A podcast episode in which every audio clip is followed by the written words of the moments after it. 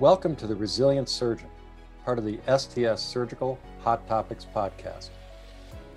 Our goal with the Resilient Surgeon series is to inspire our colleagues to be their best selves in and out of the operating room, using scientifically proven tools and recovery strategies of the world's top performers. I'm Dr. Michael Maddaus, and in each episode, I will talk to game changers who will share evidence based practices, real world strategies, and their own personal stories and experiences to help you build your resilience and to help you be your best self no matter what.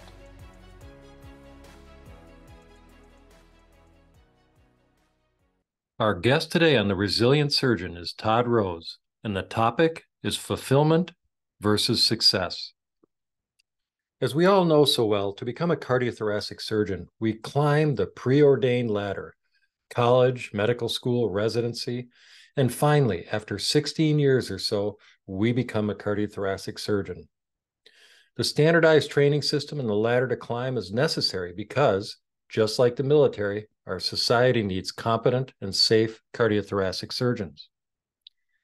But in this process of grinding through the standard path of becoming a cardiothoracic surgeon, we can lose sight of who we are as individuals, of what makes us tick, of what makes us unique, assuming, of course, that we knew any of these things when we started out on this arduous journey. The challenge is that our uniqueness can get buried beneath the rubble of our training and career as a result of subordinating ourselves to the path for so long. It can happen without our conscious awareness, and the buried parts of ourselves can surface from the molten core of ourselves later in life, unless we find a way to bring them into the light of day.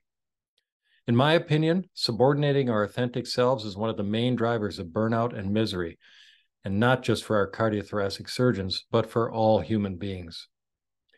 Our guest today, Dr. Todd Rose, is the previous director of the Mind, Brain, and Education program at the Harvard Graduate School of Education where he led the Laboratory for the Science of Individuality.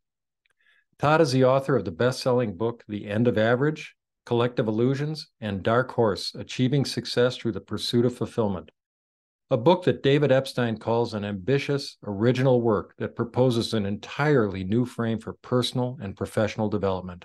In his work and in the book Dark Horse, Todd has created an exciting new paradigm around the idea of success.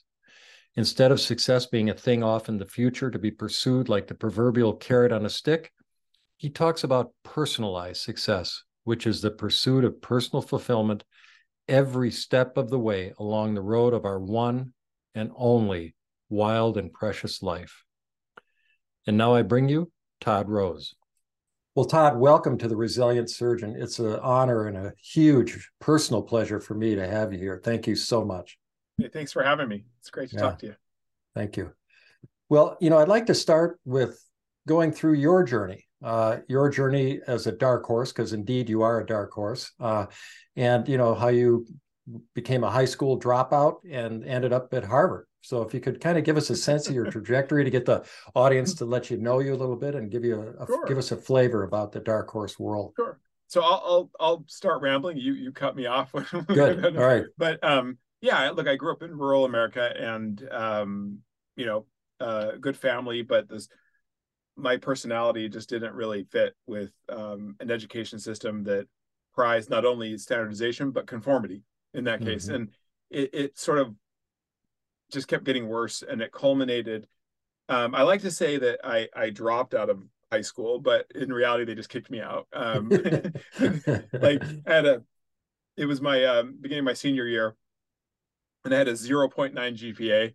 Um, and I, I, do like to say, like, I think you have to work really, really hard uh, to do that poorly. so, yeah, yeah, yeah, yeah. You know, Mine um, was very close to yours. Mine was very close to yours. Yeah. you know, it's just you really have to try. Um, yeah. So, uh, you know, they they ended up saying, "Look, well, I mean, you can't graduate, so you're just messing around. And you need to leave, and um, and so I ended up, you know, shortly thereafter, uh, found out my girlfriend at the time, who was my wife of 29 years, um, found out she was pregnant. and so we mm-hmm. high Things school dropout becoming more of a struggle. Yeah, it, yeah, it was a good start, right? Um, and we we ended up with two kids uh, before I was uh, 20.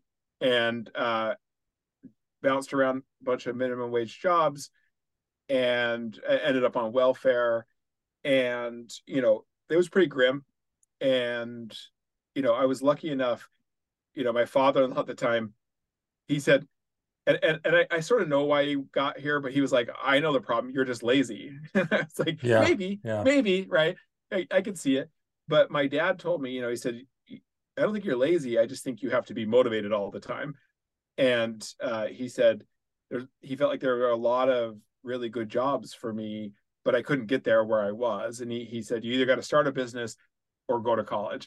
Well, you know, I had like $13 in my bank account. So I, I don't know anything. And two kids. Know, and two yeah. kids. Still didn't know anything about business. So I still don't today. Uh, and so, you know, I decided to go to college. I got my GED. Mm-hmm. Uh, my family cobbled together what money they had.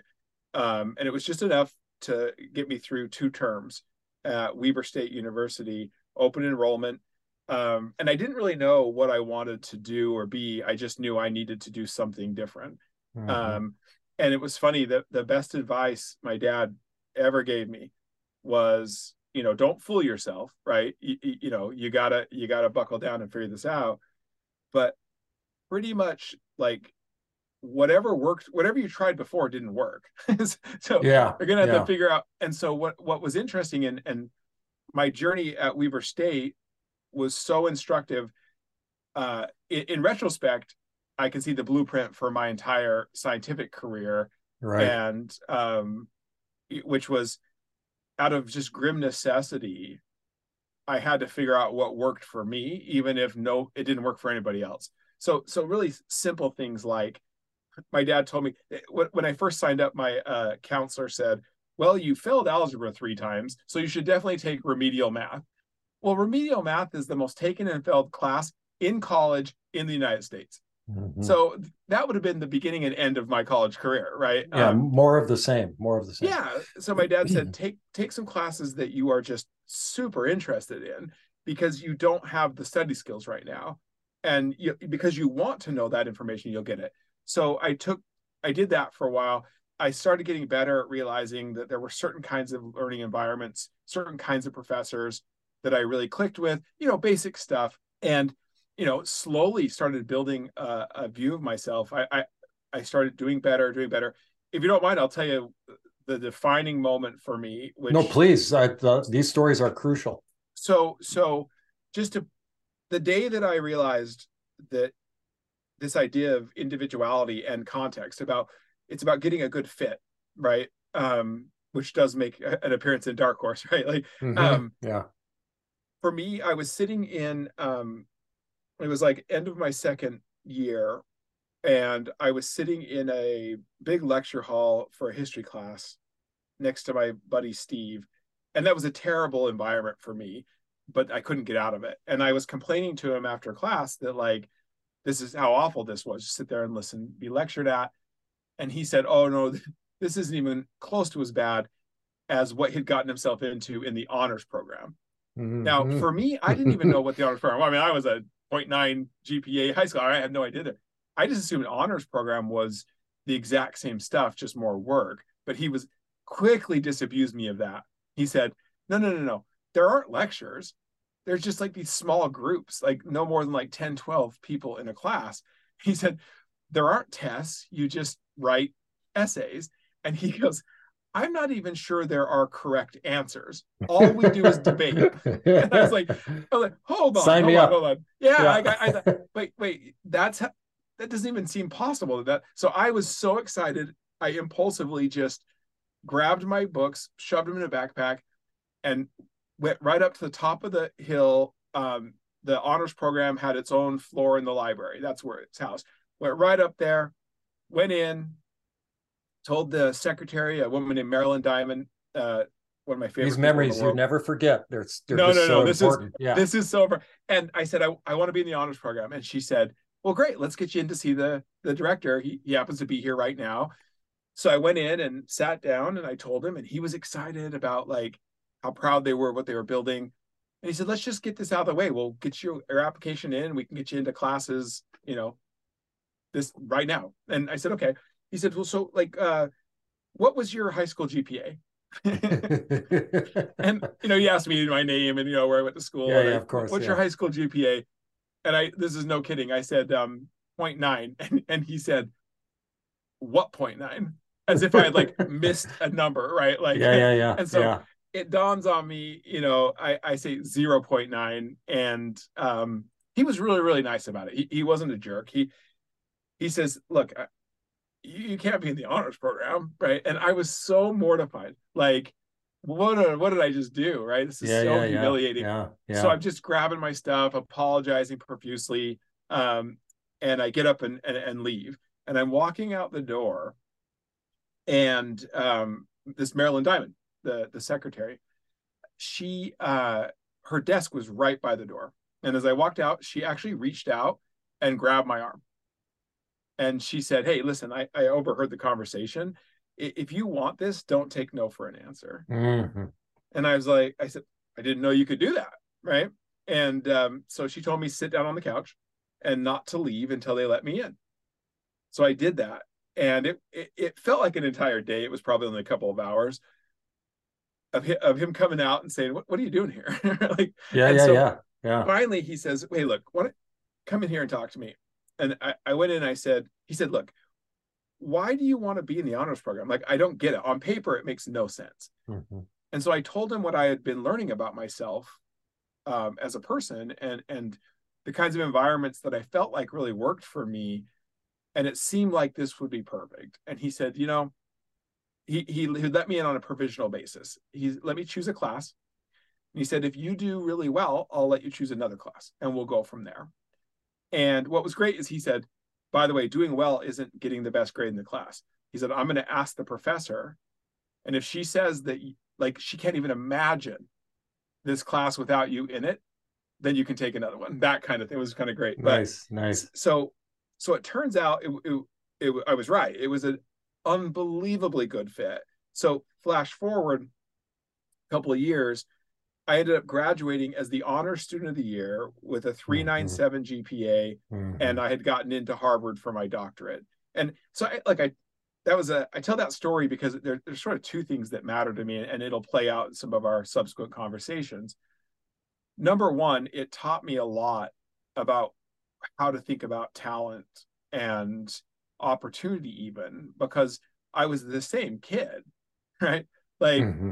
and and and understanding enough of your individuality and finding even a reasonable approximation to a good fit, suddenly I look extremely talented. Yeah. Where I was a throwaway um, just a couple of years earlier. But the second thing, and I think this matters a lot when we think about cultivating dark horses and, and not just all following the same path, is that like I worked really hard.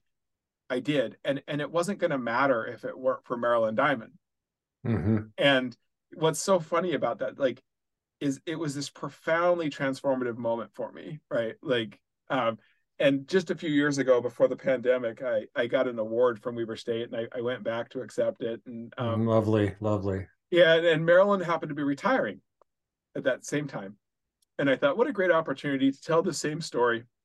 She's in the audience, and just really, really tell her thank you so much. So I tell it, and the dean asks Marilyn to come up. She gets to the microphone, she gives me a hug, and then she says, Well, thank you so much for that story, Todd. But I got to be honest, I don't remember it. and I thought I thought she was saying that I was lying, like it didn't yeah, happen. Yeah, yeah. But it turns out that she didn't remember it because everybody had a Marilyn Diamond story. Yeah, yeah. It's just the way she, she was like that. world. Yeah, yeah. yeah. And and yeah. I and I never it never it's never I haven't forgot that, which is like these things that we do that that unlock opportunity for other people that are such enormous, like enormously impactful things can mean almost nothing to us doing it, right? We don't realize yes. how much power yes. we have in small ways to do big things. Yeah. So that was the beginning of that. That was a how was that for like a 20 minute uh, opening story? No, but it's a, it's a perfect uh, lead in. And so then you went to Harvard and how did you get interested in? I mean, obviously this played a pivotal role, but what was the trajectory to you writing two profoundly influential books, The End of Average and Dark Horse? well, so the the it's funny. Dark Horse comes off of my experience at the end of Average, and end right. of Average, I, I'd gone to Harvard. it's funny, I didn't really care to go to Harvard. I wanted to work with a guy named Kurt Fischer, and mm-hmm. he was pioneering a new field called the science of individuality, which was getting away from the use of group averages and starting to model individuals on their own terms.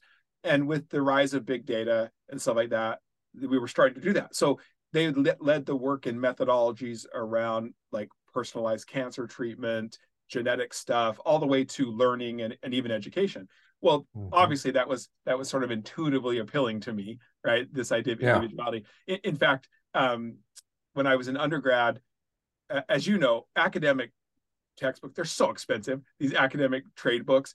Well, mm-hmm. Kurt had written a book called Human Be- Human Behavior in the Developing Brain and I wanted it so badly, but it was like two hundred dollars. So yeah. that's what I got for Christmas one year. Um, mm-hmm. It was it was great. But well, when I was reading about it, uh, he, it said he was at the University of Denver, and I was like, hey, this is great. I I can there.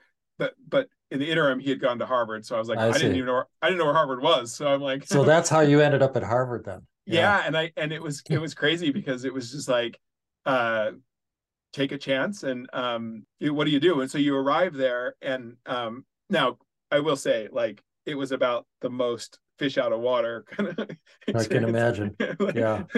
uh and, and i had a, a, number of uh bumpy experiences where you learn um, pretty quickly you know you're going to have to work a little harder and um but but like it was it was wonderful. Um got to work with kurt uh you know in this exciting new field he had just um, founded a, a, program called the Mind, Brain, and Education Program. Mm-hmm. Actually, one of the first interdisciplinary programs in the world, and um, it was it was so exciting. And so I, um, after I graduated, I'm just quirky, but I did a postdoc at the Center for Astrophysics, which was also fun, but probably not relevant to this conversation. But and then came back to Harvard and became a professor. And one of the one of the proudest things in my uh, academic career was when Kurt retired, they asked me to be the new director of that program. Mm-hmm. So the program that mm-hmm. had been so important to me. So so I to end of average, you know, as we were working on all these methodologies and insights around human individuality, what I kept finding is the people who were the fastest to want to know about it were people who ran big industry things, especially in tech, social media companies, you know, mm-hmm. uh, things like mm-hmm. Amazon, where they're like, hey, we'd love, of course, we'd love anything that would help me know our customer better, get them to buy more stuff. You know, I'm like, that's mm-hmm. fine. That's fine. Mm-hmm. What I didn't like was that in the general public, we kept having, we kept we're almost using like 19th century ideas of who we are. I'm a type A person. You're like, you're not. And Amazon doesn't see you that way. And you're going to get steamrolled by this. if, if, you know, mm-hmm. so I thought like, you know what? Let's write a book on this. And um, I, I was genuinely surprised. Like, I just knew it had to be written, but it became a bestseller. Mm-hmm. It, you know, mm-hmm. I just, I just did not expect it. Um, and I think that I frankly I just think the world was ready, right? I think people were Yeah, it's the right time. Absolutely. Yeah. Absolutely. And so I think it just yeah. it gave a voice to what people were feeling. Yeah. So. And that's the good lead into the end of average because I want to cover some of that in there. And um, you know, I, I just want to pitch the book because if you're interested in the evolution of our education system and factories and how this is played out uh, and its impact on our, us as human beings, this is a riveting read to understand the history of that entire thing. And we're going to go through a little bit of that today. But I thought it'd be good for you to take us through some concepts that are present in the end of, of average, uh, you know, and talk about a little bit of the history. Quetelet, the as you said, mm-hmm. the Isaac Newton of social physics, and Taylor, yeah. Fre- you know, Frederick Taylor, right? Uh, yeah, and and the one best way man, and and the Air Force story, which is really riveting.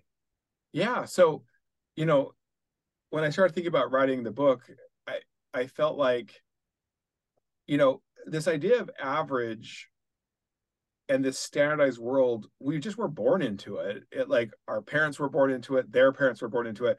So it's like something you don't really even question. It just you just assume it's natural.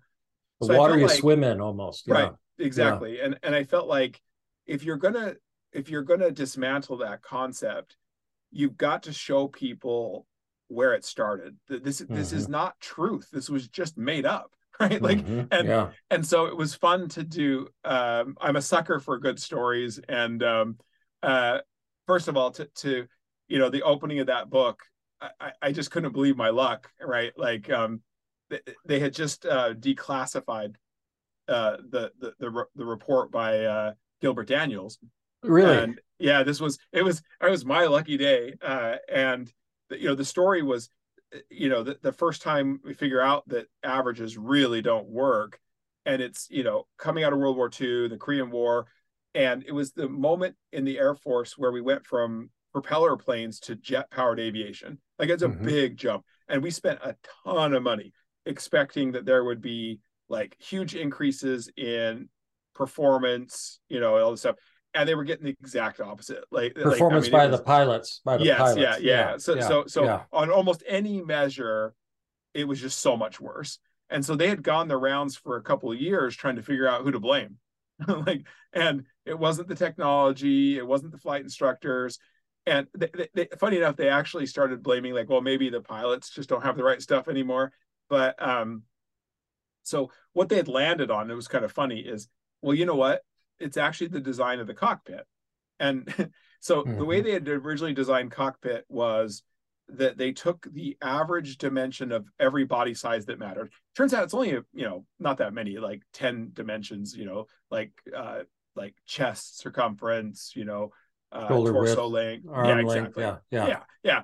And and the idea was like design the cockpit around the, the, the average of those dimensions and it'd be good enough well they had started thinking well wait a minute we've gotten bigger as americans since they did that in like mm-hmm. world war one and mm-hmm. which was definitely true and so the idea was like well we just need a better average and so they hired this kid gilbert daniels who was mm-hmm. actually a harvard, uh, harvard. undergrad yeah. yeah and um poor kid like it, what was really great was it was so wonderful is I actually got to talk to him he was really oh, he's boy. since passed cool. away. Yeah, I was yeah. and I reached out and, and so he he's he was a real recluse. He actually left the military. He was in the botanical sciences.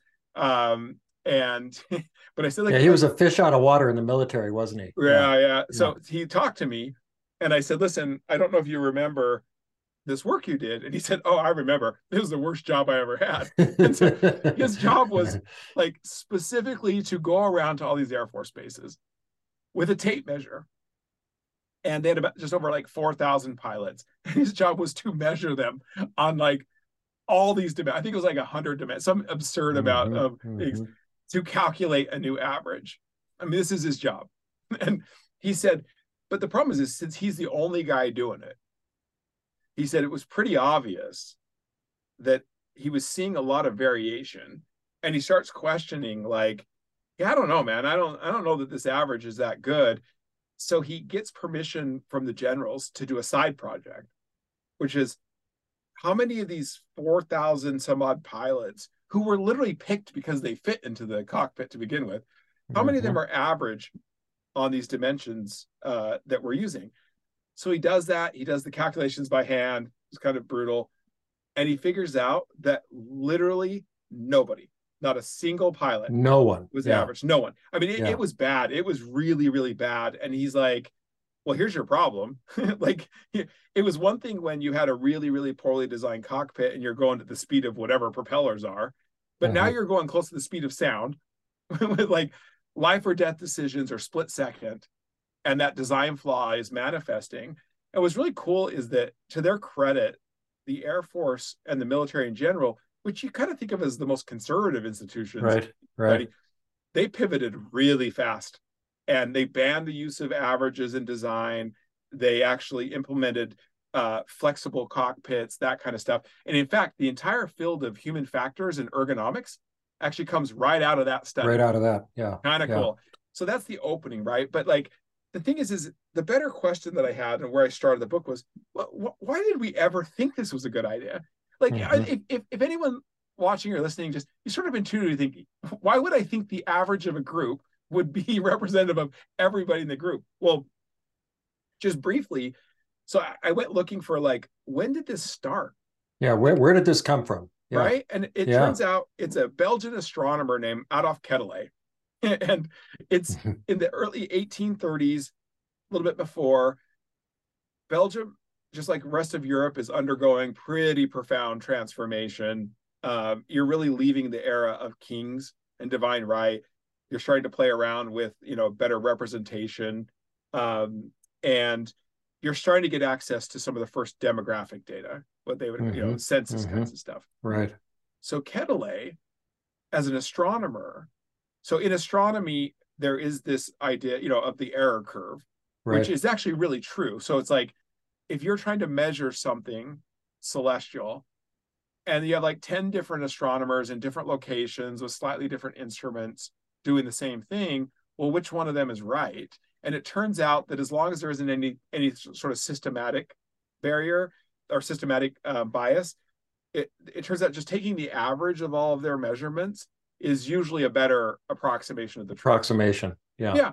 It's, it's it's actually not untrue, right? Um, so so Quetelet, knowing that and had been using that, he starts seeing some of the census data that that's emerging, and no one quite knows what to do with it. Like, how what a jumbled mess. And he sees in particular um, a weird stat on Scottish soldiers' chest circumference, and he decides to plot it. And he's like, "Ooh, look, a bell curve, just like I see in the error curves we use." Mhm. So he makes this leap, which is pretty remarkable. He says, well, wait, if the average is the true thing in astronomy when I'm doing measurement, then maybe the average is the true thing when it comes to human beings, like a Platonic ideal. He, I mean, Yeah. he really, it's it's crazy. He writes this out. He's like, so maybe the average is real and we're all basically just knockoffs. Nature was trying to get us to all be average, and for whatever reason, we're all just kind of a little bit short of the mark. Yeah. And the goal, the the ideal is to be average. That was Yeah. his notion. Yeah, he didn't. He didn't Yeah. really make any distinction between. He didn't think you should be better than average or worse. That there, that was all error, which, by the way, is really, really closer to the truth there in terms Yes. of what the error curve is. Right? It's just Yeah. error. But Yeah. um, in fact, it's funny. He called the further away from average you got, he called it monstrosities. Yeah. so yeah. The and kinds so of he believed- terms that they used. My God. yeah, it's pretty crazy. So yeah. he thought he thought the the the goal of of social physics is what he was trying to invent. You just ignore individuals. It's too messy, doesn't matter. Focus on the average person and design policies for that and then do things that get people to be more average. Mhm. Um so he's he coins it and by the way, what's really funny is he's like ridiculed from day one. Like there there was a term um that they coined for it that I tried to use in the book, which I'll have to give you a, a side story. He it was called averagarianism, right? The- You're averagarian. Um, and this was like the first sort of response article to that book. They were like, it's 1835. And you're like, this is ridiculous. Um, I thought I was gonna be clever, just a quick side note, of thinking, well, what if I could resurrect that term? Right. For all the people that believe in averages, I mean, there it was. It was the first thing that used. First of all, it didn't really work, but um, it got worse than that. Uh, maybe about a year in in the book, I get this panicked call from my publicist. You are blowing up in the uh, neo-Nazi community. Oh no. I, I was like, what? What? I, ca- I can see I can see how they would twist that So- into their world. Yeah. So they, they showed so they, these Twitter responses where they were like, listen, we're not all the same as Aryans. Like we, we all have slightly different. There's no such like there's no such thing as an average Aryan. Mhm, and, mhm. and they kept citing the book, and I had to go to be like, look, you look, you idiots! Like, no, you're all really Yeah. bad people. Like, Yeah. Yeah. So so I learned my lesson. You don't try to name things, but it takes off though because insurance companies figure out that they could use this data on averages to make better estimates of risk because they don't care about any one person, right? You amortize risk. So that really took off and it just it just went into society like gangbusters. But it, you know, it's it sort of lays well, we we can circle back to Galton too, who's a piece of work, but but this general concept kind of just sits in academic or you know insurance circles for a while until really you get to the second industrial revolution and and it starts to be put into action here here in the US. Yeah. And then, you know, the with the spread of uh, factories and the standardization, you know, and you talk about in the book the one best way. So they use those averages and they create the perfect, you know, that they they they make the man adapt or the person adapt to the system, you know, yeah. in the factories and that. But then comes along, as you as you so beautifully write in the in the book, uh, Galton and a Thorndike for education. And so they agree with the averages in a general sense, as you write, but they change the perspective on it. And yeah. that's what's very interesting here. And and it infuses our entire world to this day, what they did. Yeah. So so you know, Quetelet, for as wrong as he was, wasn't a bad guy. Like mm-hmm. he actually really was trying to create stability and prosperity for the widest number of people. Um, Galton, on the other hand, was this aristocrat in England mm-hmm. who really wasn't happy with the rise of like poor people wanting to vote, wanting to have more of a say. He thought this was right. the end of society as he knew it, which probably was the end of his society as he knew it. Right. Yeah. Um, he's a math whiz. So he's the guy, like he invented a bunch of statistics that we all use to this day. Things like correlation and regression and oh, stuff oh, like that. that. Yeah. Yeah. He, he, yeah. he invented percentiles. Mm. So because he he said, oh, Quetelet was a brilliant person. He just got one thing wrong. Averages aren't good. Averages are mediocrity. And what you want to do is to know how far above or below average you are. So he turns that error into real meaningful insights. And he's part of the so, supposed um, supposed supposed. Well, he's yeah. he's the leader of like the eugenics movement, right? Yeah. Which is yeah. there, there's a biological superiority inferiority uh, based on race, gender, other demographics, and so he just needs he needs a way to measure and rank people to be able to fulfill his what he called artificial selection rather than mm-hmm, natural mm-hmm. selection. Mm-hmm. Um, and so it's it's pretty dark, right? Like he's so he builds all this stuff, and it gets pulled into the U.S. on the back of IQ tests. Uh, and so you mix this sort of really terrible eugenic idea of of inherent superiority inferiority with a test that first of all that was developed was not meant for that. Mm-hmm. um and it just it just it was the spirit of the times. It gets infused in it it gets imbued with the idea of it, that it's science and it just seeps in. And, and the thing is is that it's not until we're starting to deal with like factories and stuff that that stuff starts to become mainstream and we can talk about that with frederick taylor.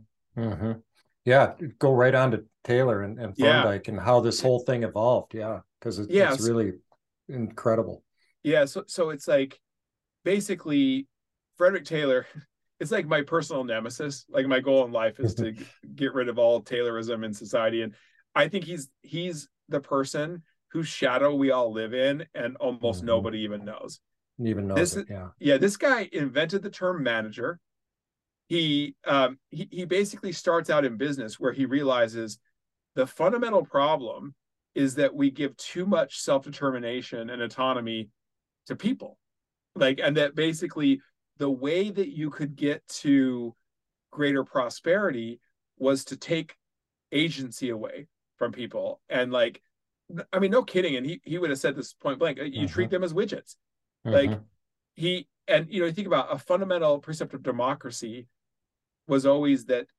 these institutions we create are meant to serve the people. Like mm-hmm, mm-hmm. and he he's not even shy about it. He flat out said that has to change. Um, in the past people were first. In the future the system has to be 1st mm-hmm. and so he, he believes off of averages and rank that for anything you want to accomplish there's always only one right way.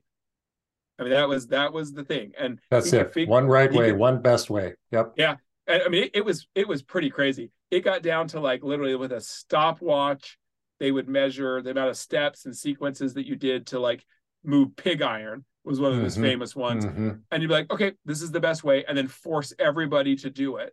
To and, adhere to it. Yeah. Yeah. And he would say, like, quite literally say, I don't want your initiative. I don't want your thoughts. I want you to do what you're told and do it as quickly as possible. And so he implements this. It sounds like how would this happen? Well, he wrote a book called Scientific Management. Um, it scientific was, management. Was, yeah. Yep. He was the leader mm-hmm. of the efficiency movement, which just swept the U.S. and then the world. And it was just efficiency is good, but it should have never been the ultimate value. Like that, it, yeah. it never should. Like, um, but here we go. And and you know, he like I said, he invents the the concept of a manager. He really defines roles for everybody. There's a task you do. There's one right way to do it. You're paid like to follow those rules. Um, and efficiency is the name of the game. Well, individuality has no role here. Oh all. no, he like he yeah. thought it was ridiculous, ridiculous yeah. that we we talked about these kind of concepts of individuality right. and and self determination. And look, it, it's a bit like um, when people were like, "Hey, China's doing better with COVID." Early on, I'm like, right, if you can literally weld people's doors shut, yeah. you might be able to get you You'll know do like, better like yeah. yeah like but i don't think that's the mark of a good society right like mm-hmm. so mm-hmm. so yes if you strip everyone of their dignity and turn them into robots you're going to get an efficiency boost for sure you know that that that's fine and so we got something out of it that's true but obviously when the economy is structured that way it's only a matter of time before things like education have to respond mm-hmm. and so mm-hmm. you you see that flow in with like edward thorndike who was the father of educational psychology it was it was pretty bad like you'd think for someone who cared a lot about education that you, you sort of imagine that people would be like, yeah, and kids have potential, and our job is to educate them as citizens and like, you know, nurture them. No, he was like, there's 10% of people that are talented. The goal of education is to select the best from the rest. And so he saw literally when they were creating kindergartens, they called them the Ellis Islands of intellect. Huh. They weren't they weren't meant to cultivate, they were meant to start screening out as screening. fast as possible. Wow. And wow. he said when the high school movement happened in the US, he said this is a colossal waste of time. The genetic intelligence of people is not high enough for most people to even finish high school. So this this is these are the people that are running the education system. So that's where you get the the infusion of things like well, basically what you see in education today. There are literally Still bells today. That, yeah, yeah, bells to tell you when the shift's over, so to speak, right? Your yeah. math shift's over. Now we're going to do English. Yeah, no, um, the, was, the, factory was imported right into schools, you know, yeah, from an efficiency and, and, standpoint and all that. Yeah. Well, and the thing is, is that they just, you had a bunch of farm kids who weren't used to being told what to do. And you had to teach them how to obey. It, it look, and, and look, there was, again, there were some benefits. I, I don't mean to be like as down it, but just be clear, everybody bought into this. Like once you accept that there's such a thing as an average person, that you could standardize society, that it was okay to do that uh, that efficiency was the goal and that our economy was built that way, it just makes a lot of sense that this is how you do it. And so this just sweeps into every aspect of society. And right now we're living at the end of that era. And, and it's just everything about the way our work is structured, our schools are structured, our lives are structured, are still based on this idea that there's an average person and that we can standardize around that. And the separation in terms of superior inferior it's not explicitly talked about but yet it's mm-hmm. there in everything that we do. I mean my son they asked him they think his daughter or my granddaughter you know is special. I mean she's and they wanted to know if they should put her in a special class for you know talented children. And that's all fine and good but yet that ranking is is still permeating everything you know? What's what's really funny is um uh, benjamin bloom who's a really great uh, mm-hmm. scientists in the 80s developed mastery based learning. They did a study of gifted and talented classes to look at like well what's the best predictor of who does well in them? Turns out that the the iq test and related tests they use are are abysmal predictors like really uh-huh. bad. The single best predictor was to tell the kid what was involved and let them choose in or out of it themselves. There you go. Yeah. That's yeah. it. But, and but that that's fit, the individuality that thing. Yeah, yeah, yeah. That doesn't fit with with the way we want to do it yeah, yeah. And I, I want to just highlight you you alluded briefly to it did bring value, this averages and all these things that happened to standardization, because you point out very clearly in the book at the time that these notions came in, you know, what was the, the rate of high school graduation? Like six percent. Yeah. yeah. Uh, you know, people were poor. There was a burgeoning, growing population, a ton of immigrants who were uneducated. And so, in a sense, I could see from a perspective that we need to get this systematized, you know, yeah, so we can deal with this. And I would even say, I'd even go so far as to say, I'll bet you if I lived back then, I would have been an advocate of this standardized system. Yeah. right because given the circumstances yeah because because back then it wasn't a question of whether we could individualize say education for everybody the, the, the question was either you gave a standardized education to the masses or only a few people have got a good education. So th- mm-hmm. that, at then that to me that's a no brainer in the trade. It was a grim necessity almost, as yeah, you said. Yeah, yeah. And also, yeah. also it it was not obviously wrong. Right. Averages were obviously wrong then, right? We didn't have the evidence that that is demonstrably false. So so like fair, fair enough. So my my bigger gripe is we it did cost us a lot. It cost us more than we probably should have given up. Mm-hmm. And that was bad enough when when you had to make the trade-off. It's unacceptable now when it, we don't have to make that trade-off. Yeah, right. The necessity is apparently gone for most of yeah. us. Yeah. So then that leads into, and you talk about epochs. I don't know if I pronounced that correctly, but you know the the the standardization age and the standardization covenant, which I'd like you to talk about and we're in we're leaving that epoch as you say and he- heading into the age of personalization maybe you could tell us about the standardization covenant and kind of what you mean by that yeah so so think about like it's pretty simple which is look all societies operate on paradigms which are just assumptions we're making about people and, mm-hmm. and the way mm-hmm. the world works and then mm-hmm. all the behavioral implications of that so for for a, about a hundred years we've operated from some version of what I'd call the standardization covenant. And reality, I think it's more like a paternalism paradigm of mm-hmm. like, okay, listen, um, here's here's the game under the standardization covenant, right? We're all going to do the same things, more or less the same way, toward the same kind of goal. Um, and your charge is to try to be the same as everybody else, only better. Right? Only like, better. Yeah. yeah. Which is funny, right? Because you think about like in school, you take the same classes, but you got to get a better grade right? You're going to try to go to college. Okay, but it's not enough to go to college. You got to go to the best college. And then you're going to go to the job. We have a career ladder. And it's just like we're all chasing this thing um, that I think we now have enough sort of like we've gone around the rat race long enough with multiple generations where you realize, you know what, the things they promised don't really, they don't really show up. And, mm-hmm. um, and so what we've seen over and over again now is in field after field where we start to challenge that or at least question wait do averages really work? Um, you know it's not surprising that besides the air force the places where that's happened the quickest are in places of life and death. So precision medicine you know you, you think about like colon cancer second or third most lethal and diagnosed cancer world. For a long time we thought there was one pathway one pathway. Yeah. yeah. Like mut- mutations, da, da, da, and precursor lesion, you're often running. Is this well, it turns out there's three stable pathways. Mm-hmm. And that one that we thought on average represents a pretty small percentage of people. And you right. can see the sort of moral problem with that, obviously, right? You're condemning mm-hmm. a lot of people to death. And so not surprisingly, physicians with with their their oath, that's not okay. Um, and so as we got access to individualized data, those are the first things to go. Uh, we still got a long way to go, but there's progress there. We've seen it in nutrition, we've seen it in education. Um, mm-hmm.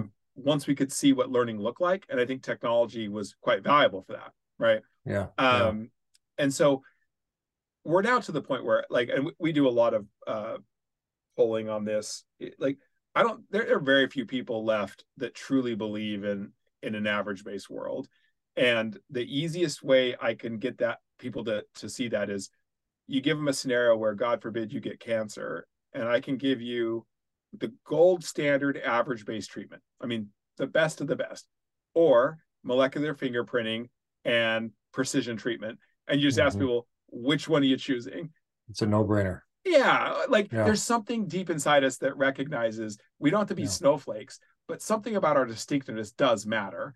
Yeah. And so we're seeing that all over the place. And, and now the question is, what comes next, right? Like, what happens now that we have the ability to do personalization at scale?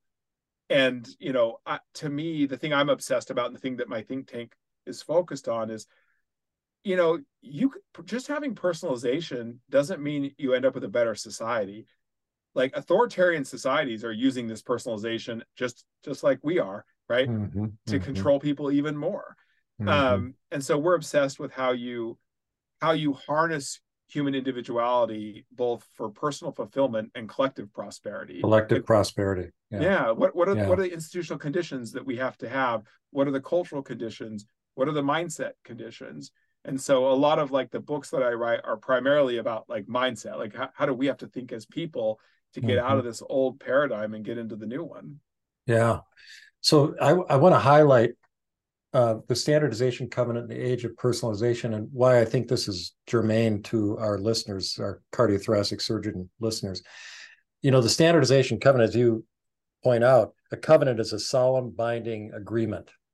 Uh, and if you follow that agreement, you know, success will be yours, right? And I, I've, I've got this obviously memorized because it's so important. And success as measured by typical things wealth status position right? Usual sort of external metrics. Uh, what you're talking about here is achieving fulfillment. And you know cardiothoracic surgery and the development of a surgeon in any capacity in many ways is the ultimate sort of standardization covenant you know? You go to college you go to medical school do this uh, then go to residency subordinate yourself completely to that entire process which is what happens and when you are done, the path will be yours. You will be a, an attending and you can practice medicine. And, and even beyond that, when I went into an academic career, the standardization subcovenant, if you will, was, you know, okay, research, patient care, and education. Those are the three things you got to tick all boxes Mhm. and, you know, you'll become a professor. And of course, I ticked all the boxes, but I didn't like doing a lot of those boxes at all. In fact, some of them I hated. And I I categorically spent too much time on too many things that I couldn't stand and that I could have used my energy for both for my own personal fulfillment and for the benefit of the specialty. You know, that and I think that Yeah. this kind of stuff is lost on a routine basis. But I, I give all that for a contextual, you know, uh, call out to my colleagues, but for you also to tell us about fulfillment and what that is that's different than success and Well- what that crucial difference is. Yeah here's what's really funny. So this came about right for from this dark horse book which just to give a little context to get to fulfillment so you know after eh, on end of average i had i had profiled several companies that i thought were doing a pretty interesting job dealing with individuality and you know meeting with the founders visiting these places i kept running into like super interesting people that were doing cool jobs. And then when i would talk to them that have these really really wacky backstories i'm like how Yeah. did you how did you like go from there to there? That but that wasn't really part of the book right? So it was more like in the back of my mind like that was interesting. So And that's so when- brewing as you're doing that work. That's brewing Yeah, and- around. and- yeah. and so then and then end of average becomes a bestseller and my dean at the time was like hey cool keep doing stuff right? And i was um i was actually already um thinking about uh leaving harvard at the time. And they they had they had convinced me to stay for a little while longer. Um and he's like we'll give you some money to do whatever project you want to do. And i said okay well i i'm kind of curious about these people that sort of no one sees coming. And I, I assumed that that somebody had studied them, and I couldn't find anything really systematic on it. And then I realized I don't even know what questions I'm asking. I just want to understand. So, in per- to be perfectly honest, it was just nothing but my own curiosity and my colleague. We were Mhm. like, and so we were all quant people in terms of our research. My, my background's in dynamical systems, and so I was, I, I'd never done any qualitative research, but we realized maybe we should just listen for a minute. Um, Mhm, mhm. and it turns out, lo and behold, my, my my colleague who worked on this with me was a computational neuroscientist, and we were both like, "Hey, it turns out you can learn a lot just listening to people." Surprise, surprise telling their listening to their stories yeah yeah amazing so so we had studied hundreds of people from all walks of life who met some criteria the way we sourced it where they had to be like objectively good at what they did right so Mm-hmm. anybody in that space would be like yeah they they are incredibly good at what they do and then they had to have sort of a non-traditional background right and then i we were just like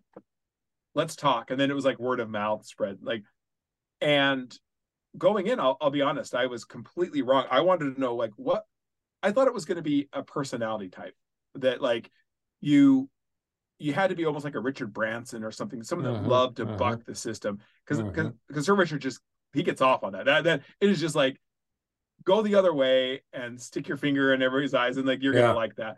Yeah. And it was very quick to find out that that just wasn't true. That, they were all over the place in terms of their personality. And what was funny is is we kept asking them about how they got good at things. And almost to a person early on, they wanted to talk about how they figured out what they loved.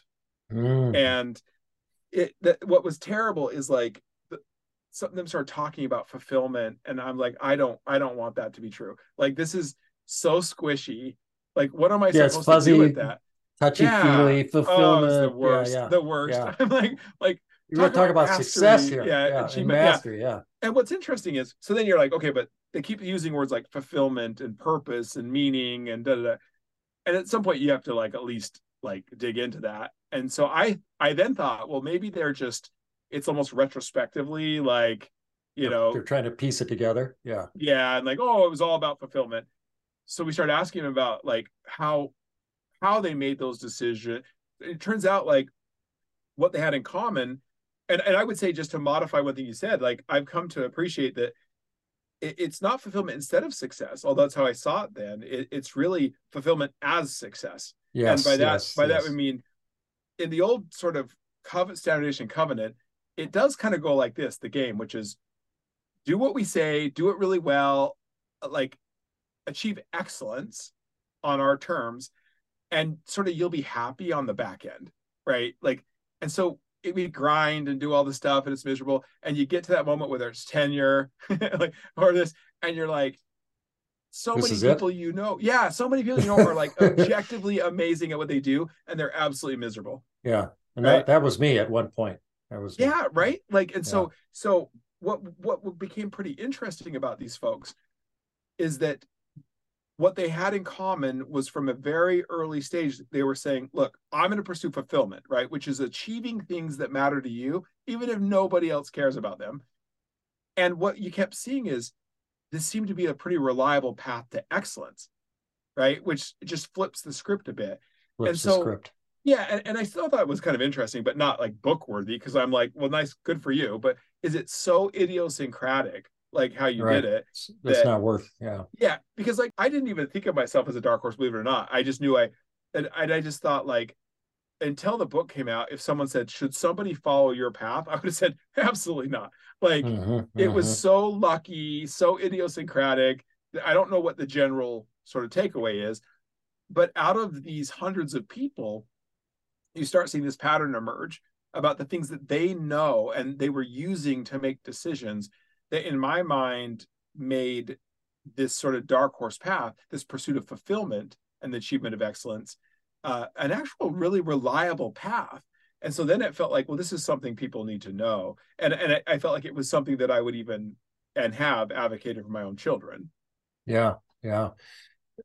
And uh, let's talk about what what is a dark horse yeah so look basically right like as i kind of started mentioning it earlier they're just people who end up achieving extraordinary success but nobody sees them coming right mm-hmm. they just mm-hmm. seem to almost just appear out of the blue right um and so it's what's funny is is in the study i sort of assumed that dark horses would be basically like me people who are complete screw ups and then mm-hmm, and then mm-hmm. get their act together and then are, are, do reasonably well right but what was fascinating is it kind of split 50 50 which is like yeah there there were a decent chunk of people like that but there were equally as many people who started out pursuing the standardization covenant and they're really really good at what they do right so like yourself and and then they have this epiphany right like where it is like i am not happy I am yeah. not fulfilled. And they'll make these like what seemingly 180 pivots into stuff they're like, wait, how how did you everybody's scratching 80? their heads? Yeah. yeah. Yeah, it makes no sense. Yeah. And then they're really good at that. And you're just like, and it seems like voodoo, right? Like how or, or just dumb luck. And so we have this curious relationship with them where we're like, that's kind of amazing. You must be remarkable. Uh, but there's nothing for me to learn from that. Right? It's an outlier. Um, it's an outlier. Yeah, one, yeah, an N of one. Yeah, that's right. Yeah. And so yeah. I think what what we try to do in the book, which I was really proud of, is no, look, actually, there there's a handful of things that they know that make this reliable and that is more generalizable than we think. Yeah, and you really did a beautiful job of parsing that out. And you know, I hate to say it, but it's almost like a dark horse covenant. But I'd say a dark horse set of principles is probably the better way to. Would you agree with that? I would. I would. Yeah, yeah. So then let's talk about fulfillment because I think that definition is important here before we get into the dark horse principles. What is it? Yeah, look, so to me, it boils down to something very, very simple, which is fulfillment isn't like contentment, right? It's not it's it's it's achieving on the things that you prioritize in life. Again, even if no one else cares. And the reason this is important is there's a lot more in that definition than than it seems at first. You have to know what it is you truly prioritize. Mm-hmm. You really do. And I can we can talk about a lot of the research we have right now. It's just it's remarkable how individual we are there. And then you have to actually achieve. You it's not enough to just be like, oh, I know who I am, and it's yeah. not about just flitting around accomplishing nothing. Um, you got to work. It's not. Yeah, you got to go. You got to work. You got to go to work. And so then the question is like, how do I know who I am and and what I really care about, and what's the best way for me to convert that into something productive? Mm-hmm. And so that's to me that that's why I think of fulfillment as actually now I went from hating the word when they were telling it to me the first time to thinking it's it's a pretty rigorous concept that um, is a lot harder than people think to, to get. Yeah, no, and uh, it, it it makes sense to me too. And I would have thought fulfillment is a fuzzy sort of touchy feely word before, but uh, you know, now with my own personal experience and doing the work that I do now, which I love, I mean, it's it's literally you get up and you're kind of like, I, I want to get at it, you know. Isn't that uh, great? It's really fantastic. Uh, it's what life is all about for me, and, literally. And what me too. And like, I am so grateful. I, like, you know, making decisions using this the, these principles. Yeah. You know, I, when I left Harvard, which I can't believe that I would do, but it just made made sense. I'm just living the dream. Like yeah. I, I get up every day and get to do stuff that I love. And what I think is really powerful about it is it's not always fun, right? This is why no. I think it's like no, this like, is not boatload of fun and games. No, no, you'll be happy sometimes, and you, yeah. it is hard work. And and so fulfillment can be really difficult along the way, but the fact that you're doing things you care about makes that struggle productive, yeah. and and it makes the payoff so so valuable right yeah. and so it's not just happiness right it's it's um and um and so anyway so i i think that you know what i get excited about is i think when you think about the world we have now especially in developed countries but like really increasingly around the world like with the advent of technology and ai which everybody loves to talk about now which i'm already getting sick of but like the truth is is that mm-hmm. it's not going to cannibalize all the work, it's going to unlock all these opportunities for more and more people to truly do things. To, to do things. I yeah. Agree. Yeah. But but then but then the thing is is when that is that world comes, if you don't understand what it means to know yourself as an individual, if you don't understand what it means to pursue fulfillment, it's you're not going to be able to do it. No, right. And and so you'll still be stuck.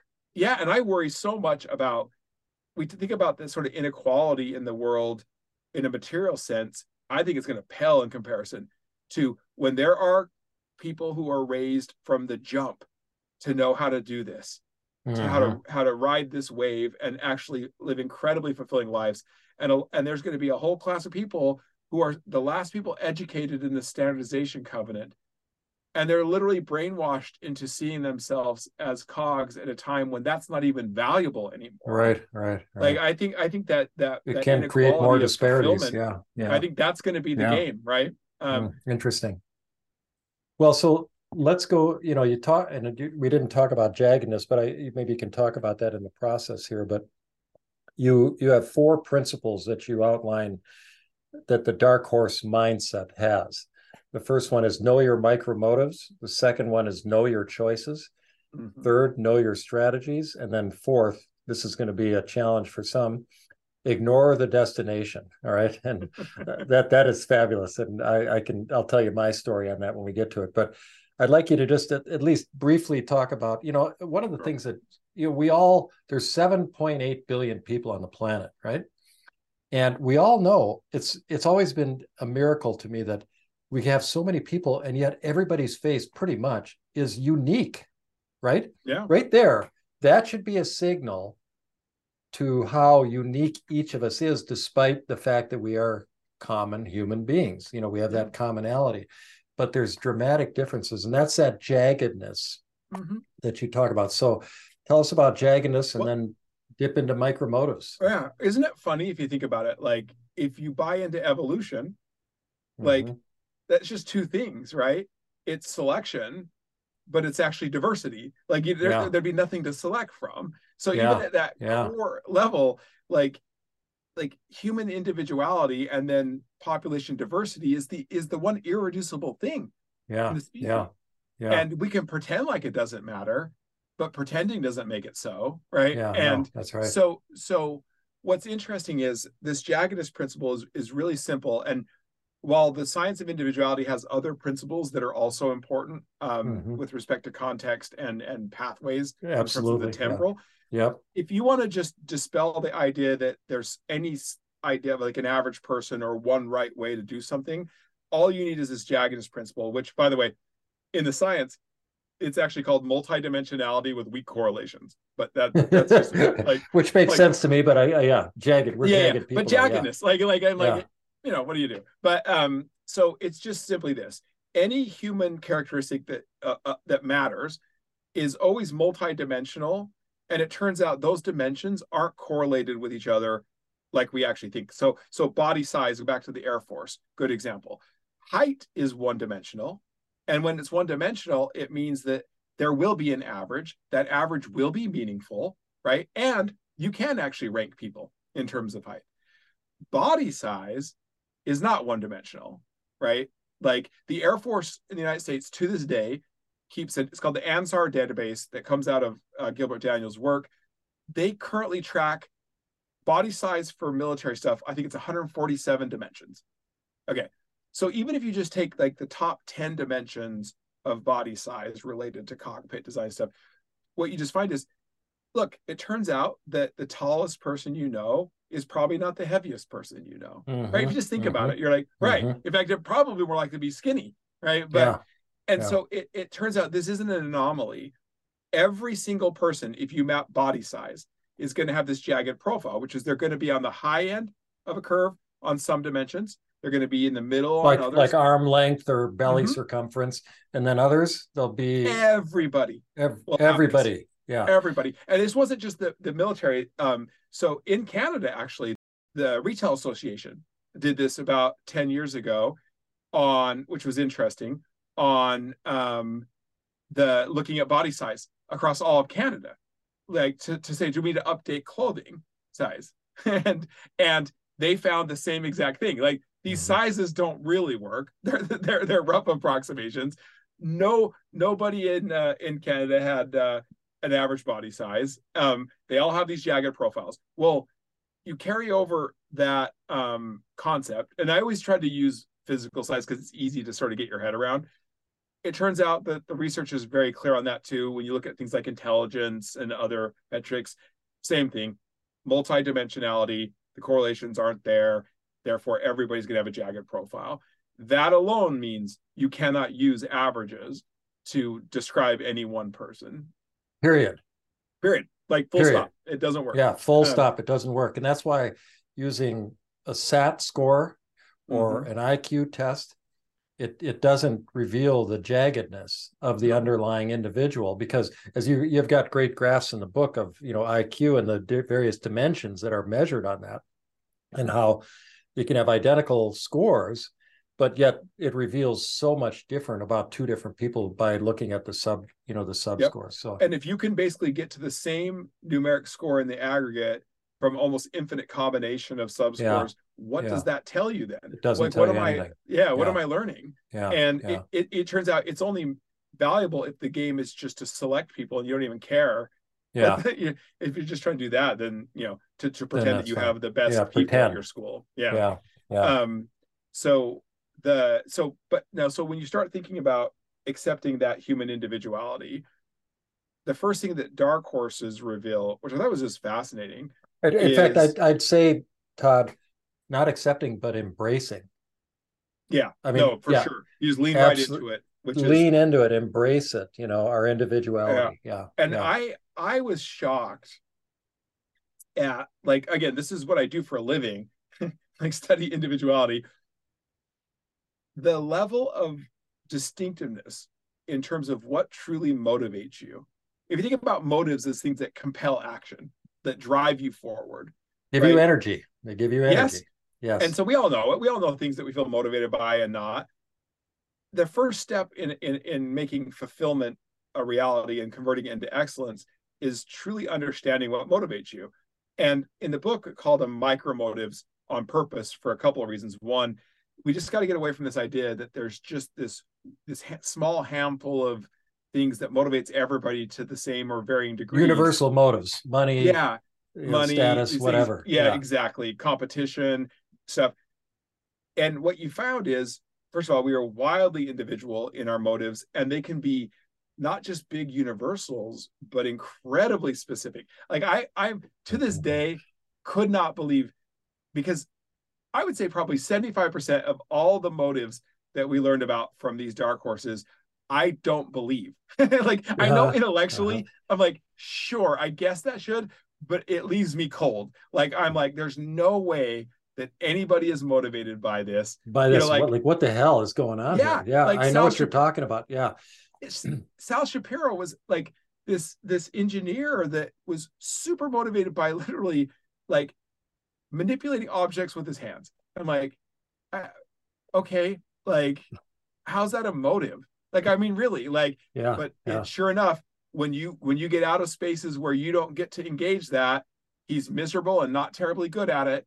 Mhm. um, and you just see that composition um, and what i found is over and over again especially when i talk to young people it's like listen don't pass go until you, you figure this out and Until it's actually it not out. hard. Yeah, and it doesn't require a lot of introspection. It's not like that. It's very hard. It's just about like asking yourself the, uh, the easiest path we've found so far for people to figure this out is think about the activities that you feel what you might describe passion for right?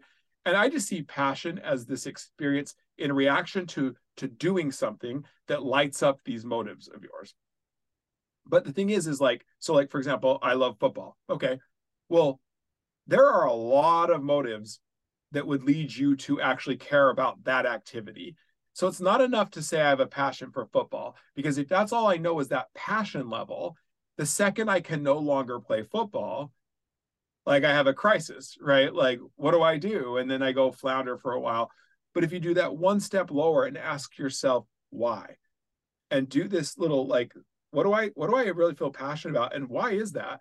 And we've had people just document it, just just spend a couple of weeks and just jot down these things and start to see the trends that emerge, right? Because you could love football for the competition, for being outside, for the cooperation that's required you name it right Granularity is key here. Granularity. Yeah. and and once once you start to lock into those those are portable right so Mhm. whereas i might not be able to play football anymore if it's the combination of competition and cooperation it's like the team aspect it's physical well it's strategic well you know what i can now use that knowledge to go any number of places that on the surface of it will look completely unrelated Mhm. but but I will plug into and have a really good shot at, at both being fulfilled and being excellent at.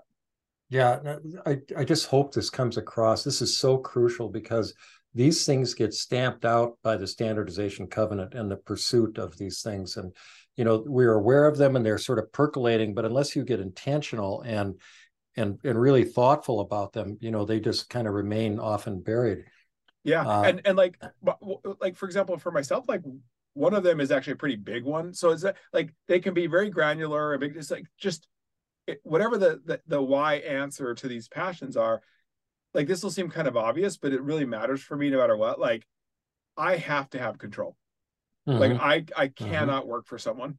like Mhm, it's mhm. like, like it's it's just I can't. And and like um and so what's been so helpful about it is I know that I'm miserable when I'm in those positions when ultimately someone else gets to decide uh whether my ideas matter, whether I just and so it's like okay, don't put yourself it doesn't matter. I mean, the ability to turn down significantly more money it doesn't matter what you offer me i'm not going to accept it because i know that it would just be a matter of time before i'm miserable and i won't be terribly good at my job and and i'll be out of the game. So so Mhm. it's it's just getting that right is so important. And i will say if you're a parent like one of the best things you could do is model that for your kids Mhm. right? Talk about what it is you're enjoying. Talk about what you're not enjoying. What's what's so frustrating at work and why? And and and help them get the habit of of asking and answering those questions for themselves Yeah. Sometimes the why, in my opinion, doesn't even matter. You know, it just Mm. is, you know. So yeah uh, you know, like why am I motivated to do some of these things? You know, like I, I mean, one of the silly micro motives that I have is it's really not silly, but you know, I the dishwasher, I, I I'm very I'm a very organized. I mean, the dishwasher is a central point of conflict in the house. you know, and but I love being able to pull the knives out and stick them in. I and it, it gets even deeper because I hate not being able to find things. I love, you know, to have that kind of an arrangement. And I, that plays out in so many aspects. But I find that when I'm doing those sorts of things, I say to myself unconsciously, I love this. I love mm. this.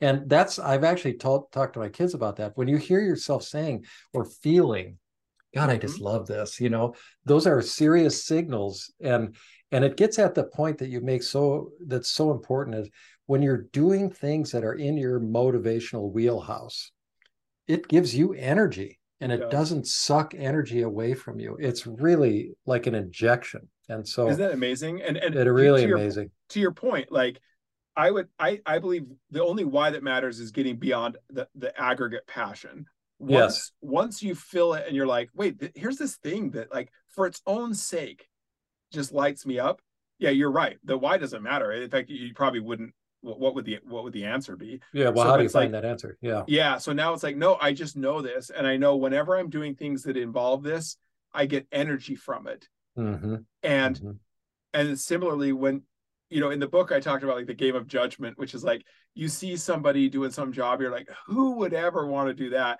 and you think you just judge them but in reality it's revealing something on the opposite side about of you. Yeah. Yeah, That's like- right. Yeah. what is it about that thing that you think is so terrible and then you can sort of reverse engineer that to be like well i know that i don't like that at all right Yeah, and so yeah. this kind of game but again we don't teach people to think like this right Yeah, no, because in the standardization covenant it literally doesn't matter doesn't matter. Yeah. Yeah. Um, you know, and just to bring this home for my colleagues, uh, just to give one example of how I experienced that, what I loved about surgery and operating was mastering and figuring out for me how to do an operation the most efficient, most effective way possible. And once I had mastered the exact needle angle, all the little details, and I could come in and do it almost without thinking. That was heaven. But then I was done. I, I I didn't want to do anymore. I mean, I just was like, I've done the thing that I love, and that's to innovate. I love to Yeah. think and innovate and build on things. And once I had mastered all the operations, it's kind of like, God, I, I can't do this for another 15 years, literally, you know. Yep. And I know other surgeons that feel the same way. That's just that's just an example. The deeper micromotive is, you know, innovation, doing new things, very important to me. And I've always been like that. Yeah Um, I, i'm right there with you it's like Yeah. um it's it's there's a novelty aspect that mhm, that the curiosity around the Curiosity, and the desire to master it mhm. where the second that i'm like peak performance on something it, it's not even a gradual decline no, like, it's it's over. Just, it's It's it is- over. it is like the Done with that. now like you went from this thing that is like lighting you up to be like i can't do this anymore I can't do this anymore. um Literally, so- that is me. and so you got it so it's like great i you are not changing that about yourself right No, like You got to and so- accept it and and embrace structure it. those said. environments yeah it, to be yes. like look so so like in so many spaces that that this is exactly the kind of micromotive that a serial entrepreneur would have, Mhm. right? Th- They they want to just start companies. They don't want to run Yeah. companies, They don't want to run them. and they shouldn't. They shouldn't. No, they shouldn't. They wouldn't be good at it. Yeah, how many people are good at starting things from scratch Yeah. and then scaling them? Yeah. Very yeah. few. Very few. So Very few. and so that's that's great. Yeah, like it's. I swear to you, like if people just spent the time on this one piece, One piece. it, you'd just be shocked at what it does for your life. yeah. Just shocked. Not only personally, but you know, the other piece is to embrace other people's jaggedness and and micro motives. You know, the tendency is to say, well, that's weird. I mean, what the hell is that about? I mean, why do you like that? But it's actually something that if you use it as a leader or as a team member, you can leverage these things for their benefit and for the enterprise's benefit. I just That- really want to highlight that. Yeah. That's right. And you think about, I think it's an underutilized management aspect and Huge. like, and even a talent recruiting thing, which is so many people's motives are not being used. They're not allowed to be discovered.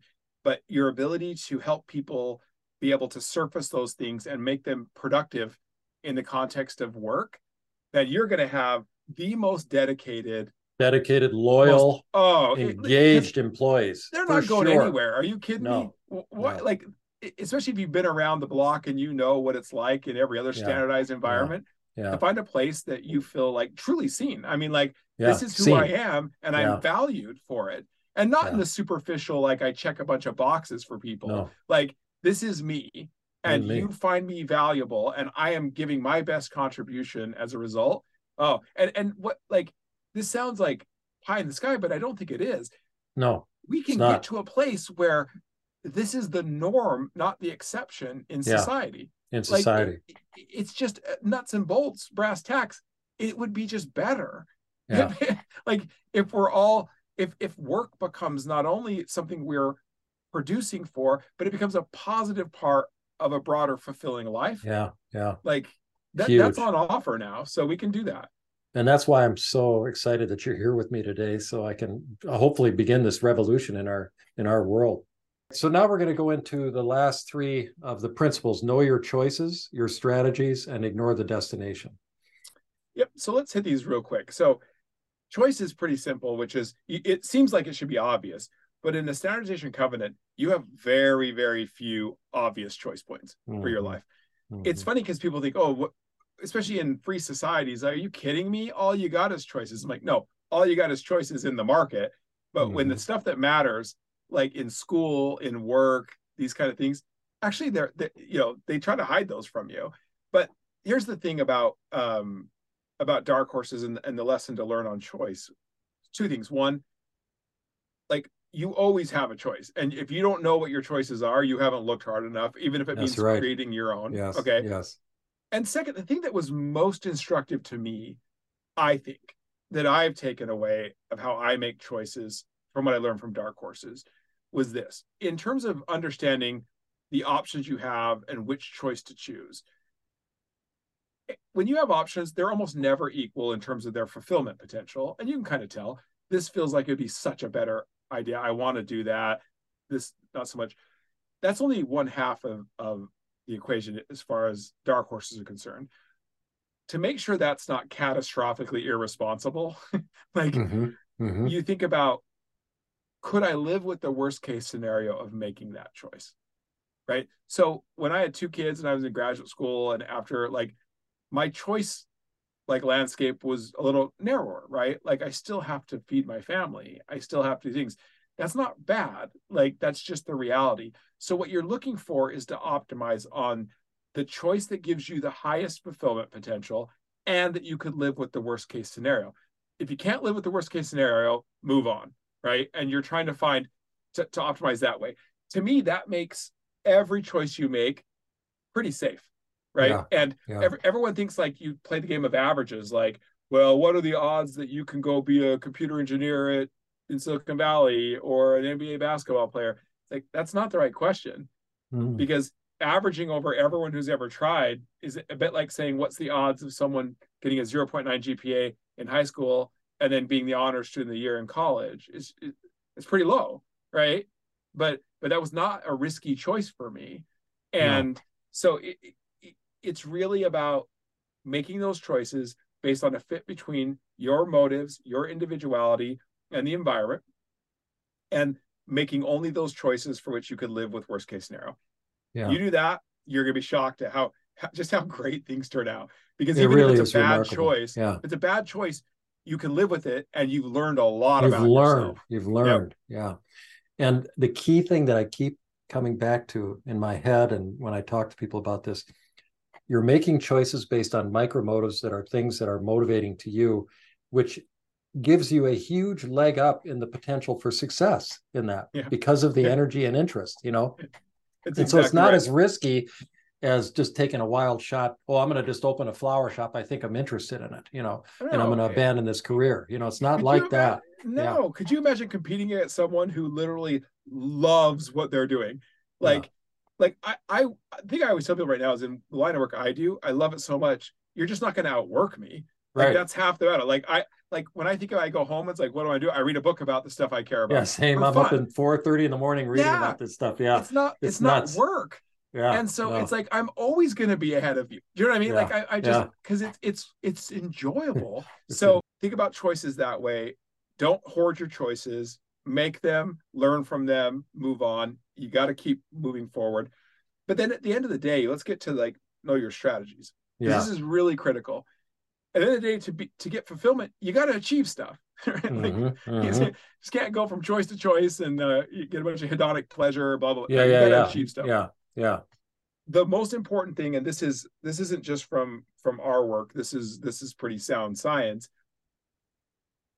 so we tend to think like okay we're talented we're not like if i try something and it doesn't work then i'm just not good at it and Yeah. so often we disconnect and we move on right i'm not good at this the thing that dark horses just shocked me but it was so cool is they will stick with something for quite a while and it'll look like they're not making progress. But when you punch down and look at it, they're not doing the same thing over and over again. They're they're cycling through strategies with the assumption, and they are correct, that for any outcome you want, there are always multiple strategies. It's actually one of the the only laws in complex systems that we really have that apply to science and individuality. It's called it's called equifinality, right? And th- that's a good uh, cocktail party term you can Yeah, tell yeah. people. But But- so so the idea is like okay you want to achieve this it's not a question of whether you can it's just cycling through find the right strategy clicks you go right one of my favorite things is um you know my colleague carol dweck who invented like growth mindset her biggest complaint about this because it sold like a million copies and everyone's oh we're teaching kids growth mindset is it often gets taught as oh no intelligence is about effort not fix which is definitely true. And so just keep working harder. And she's like that's not what they found. It's Mhm. it's literally the same thing. It's like no it's like no it's it's about effort. So this isn't working. Try something different. Like try a different path in. So it's it's this is critical. Um i can tell you uh it's you see it over and over again. I've seen it in my own life. Um but we saw this in everybody we studied in the same exact narrow fields like the people that got to the same peak level of excellence had wildly different strategies for getting it done so it's just just know that there's never just one right way and if you care about it it's about exploring and trying different strategies and once you get that click you're good to go and those strategies, the one that clicks taps into your strengths and your right. jaggedness, right? that's right yeah. Yeah. yeah i mean that's for me that's this happened um so when i was finishing um undergrad had a good gpa started entertaining the idea of of graduate school which was the first in my family to ever do that and i had to take the gre uh which i'm Mhm. still terrible at standardized tests I This is a things. really good example. Yeah. This is a very good and- example. yeah and, and it was like i was practicing practicing practicing got better at the quant got better at the verbal but back in the day it had that analytical reasoning section where they'd be like farmer john has four rows has corn peas I almost don't want to listen to it. I can't Oh, bear it. it's so brutal. So like corn torture. can't be next to Yeah. peas, and peas can only be in row two. And then they'd give you some question like, "What's in column three, row two? And I'm like, Yeah, yeah. I don't know. I've got no right? idea. and my the guy that was uh, running the class that I was taking on Saturdays, I'd got that job because he scored a perfect score on the GREs. and he had a strategy for doing it and it didn't dawn on me that it was a strategy. I just assumed it was the way you do it right? Like and it was all done in his head. And so i was so frustrated. It, it was just comical. I was studying for him at my parents house because we lived in like a 400 square foot apartment with two kids.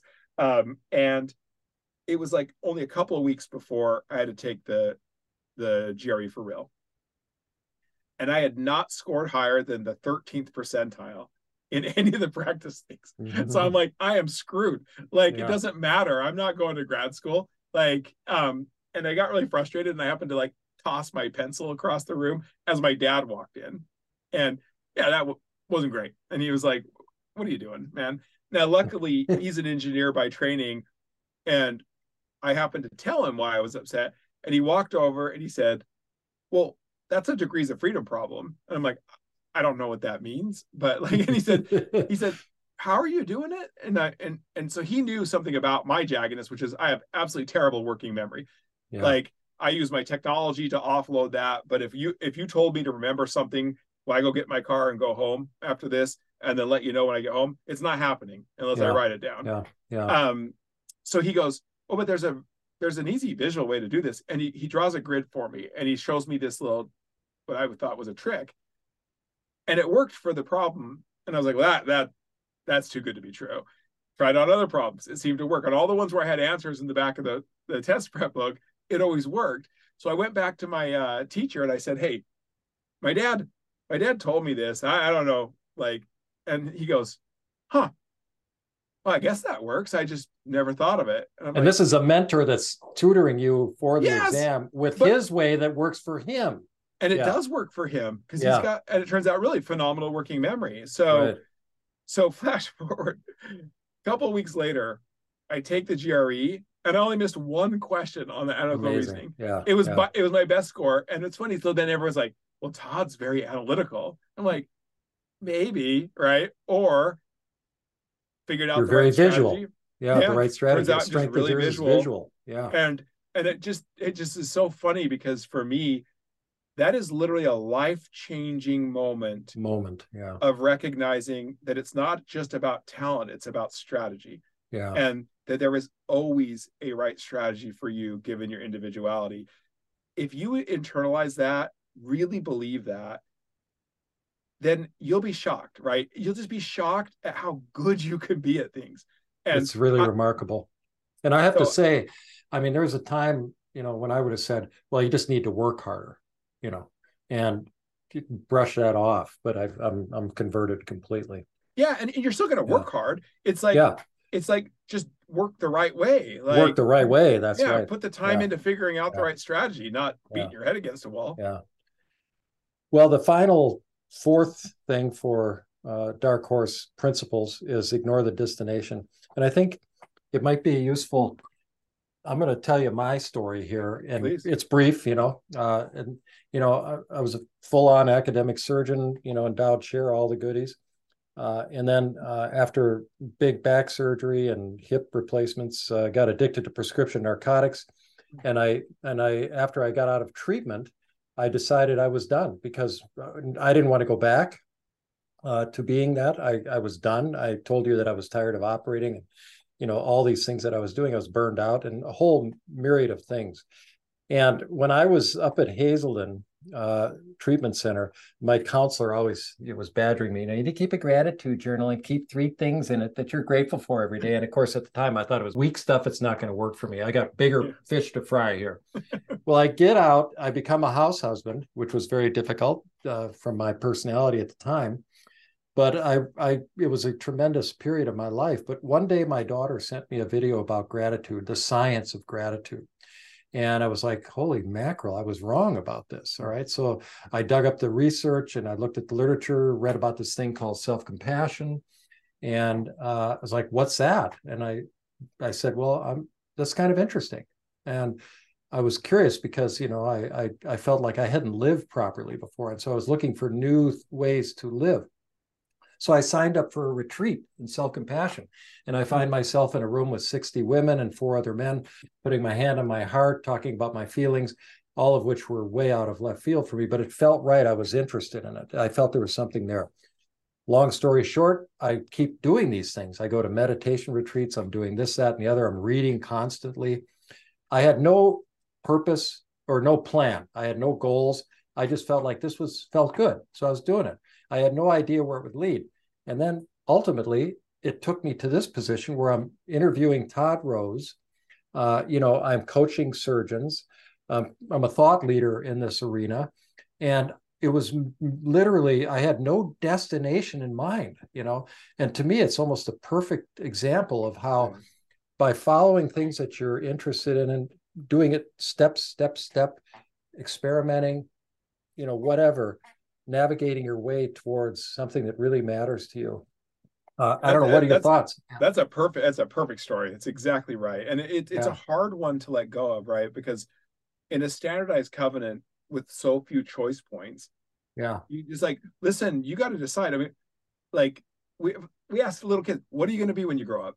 Like, and they, it's like, "Well, I got to figure this out," because you kind of do, right? Mm-hmm. Like, yeah, you do. And and the, the thing is, is it doesn't really work that way, and and it's pretty simple to think about. Like, there's so many contingencies tied to that long-term destination right so many things so many well, things that are supposed to fall into place and you don't know what's going to happen yeah yeah and if they don't and it's like and how do you know that that's really mm-hmm. what you mm-hmm. want are you are you mm-hmm. wanting to be a lawyer because it's the only thing you know and your uncle's a lawyer and like or your mom and never, dad want you to be one or whatever right yeah. exactly and then you know never mind the fact that now ai is going to come in and eat away at most of you just like you never know. Yeah. And so what happens is that people that end up picking a destination and driving towards it, it's funny, you'd like to think that they are the ones that usually get there. They're not actually.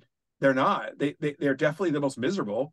And it's the so the flip side is and and in the book we talked about this from a computational neuroscience standpoint, their entire approaches to how you solve intractable problems computationally, like this gradient descent, which is like you can literally mm-hmm. find the mm-hmm. peak of mm-hmm. anything mm-hmm. Without ever knowing where it is. You take a step, you analyze the surround, you take another step, right?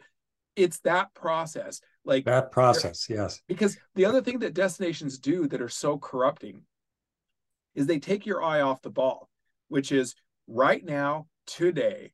Today. You have, choice, you have choices to make. Today, yes. Yep and those choices are not equal in terms of their fulfillment potential mm-hmm. and they take you have to be thoughtful you got to think about those things and so it to me it's like it's not a you still can have short-term goals you still try to achieve stuff but it's like this is the landscape of reality for you right now make good choices mm-hmm. and the mm-hmm. path will be the path and mm-hmm. like it sounds so crazy but it's like i think actually obsessing about the destination might be the most disastrous thing you could do. I agree. I agree. And so, and like to your own story, it's like if you tried to game out a destination that would have been this, it wouldn't have been this, right? No, never no. in a million years.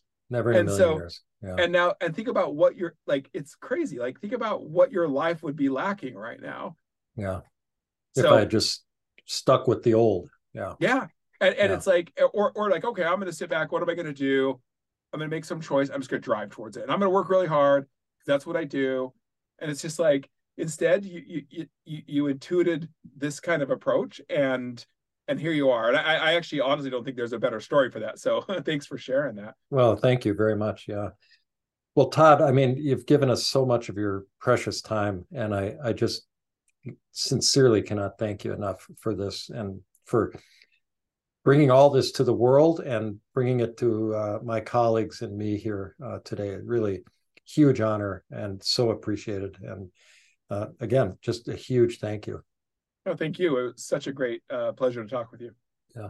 And where can people find out more about you? Where can they go, you know, search for yeah. your work? Yeah. Yep. So um, I have like toddrose.com. Um, all of our uh, research and work as a think tank is at populace.org. It's P O P U L A C E dot org. Mm-hmm. Um, mm-hmm. That's that's probably Good. the easiest.